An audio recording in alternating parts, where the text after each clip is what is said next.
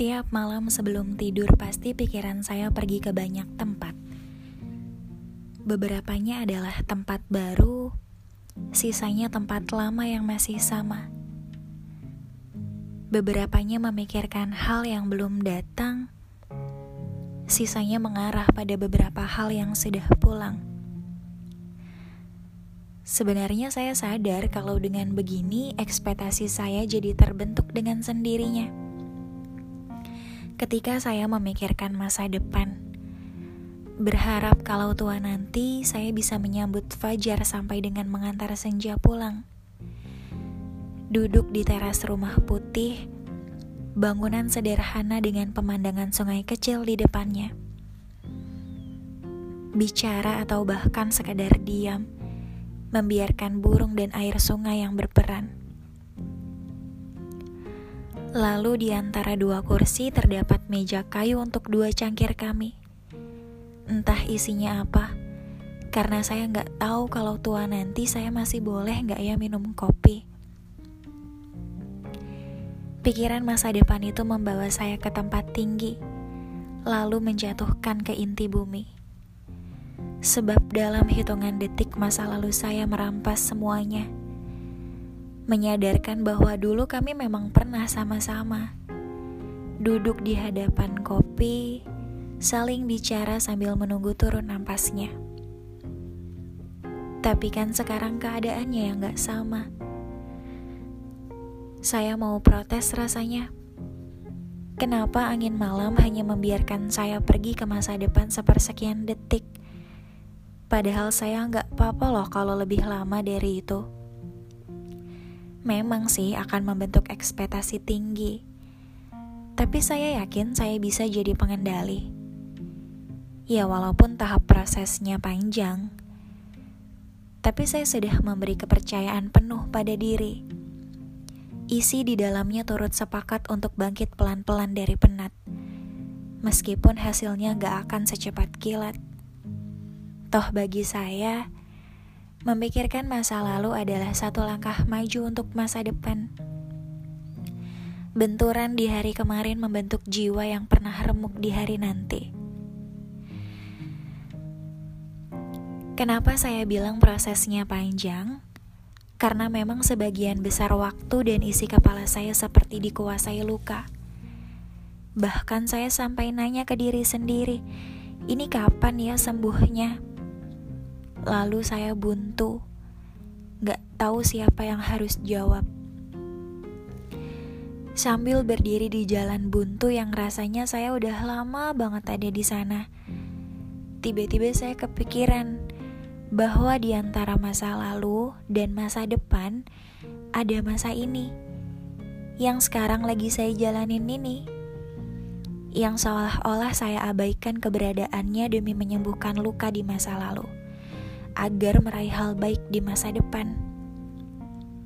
Aneh ya, ini tuh ibaratnya saya mau pergi ke suatu tempat, tapi saya nggak mau lewat jalanan yang panjang dan rusak. Padahal cuma itu jalur satu-satunya, nggak ada alternatif lain. Padahal, kalau saya jalanin pelan-pelan pasti saya akan sampai.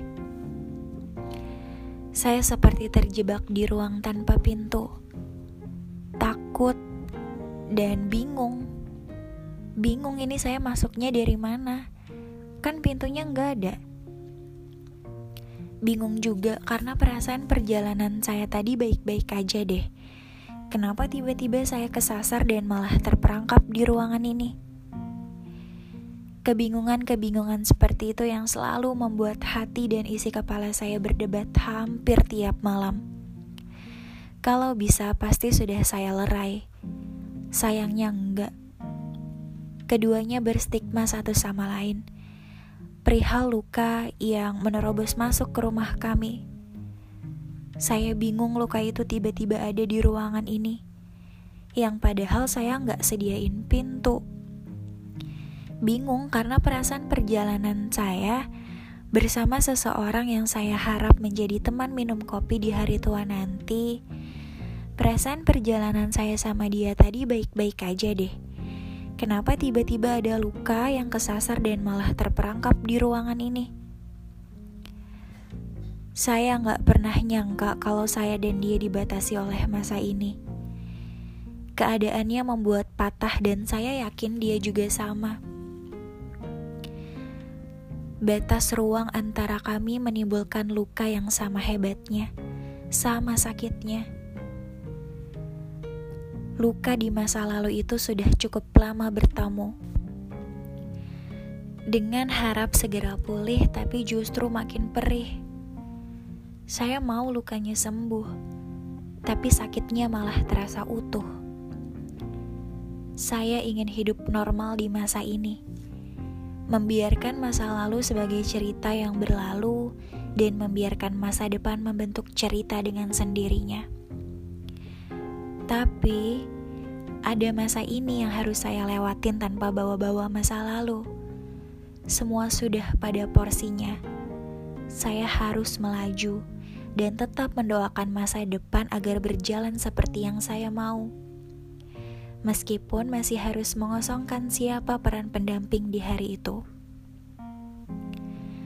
Beruntungnya, ternyata bukan cuma saya yang terperangkap di ruang tanpa pintu.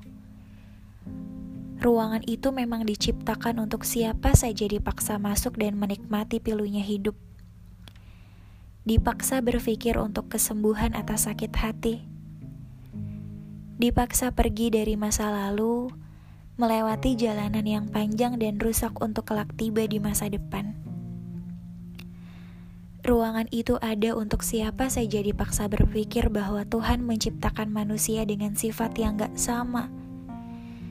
Tiap-tiapnya punya cerita berbeda dan gak semuanya memberi luka. Enak banget ya saya ngomong begitu. Terus gimana caranya untuk normal dan yakin kalau orang baru gak akan sama? Luka ini kapan sembuhnya? Atau harus dipaksa pura-pura gak apa-apa supaya semua baik-baik aja?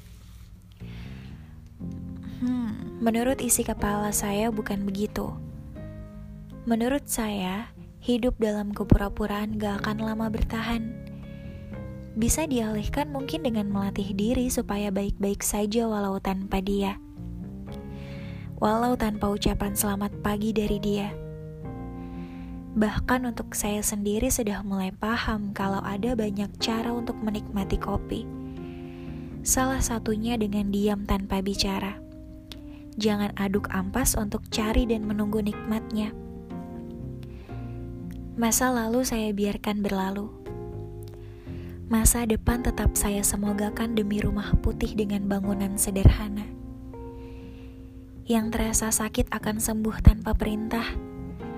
Lagi pula, bagian dari isi kepala saya juga bilang bahwa sejatinya cinta adalah ketulusan.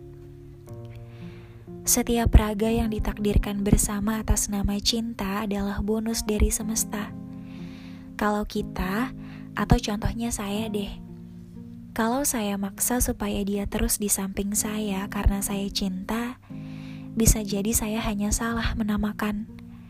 Itu bukan mencintai, melainkan hanya terobsesi. Yang terasa sakit akan sembuh tanpa perintah. Namun, setiap kepergian bukan berarti sebuah luka. Karena gak semua hal ditakdirkan untuk bersama selamanya setelah bersama sekian lama.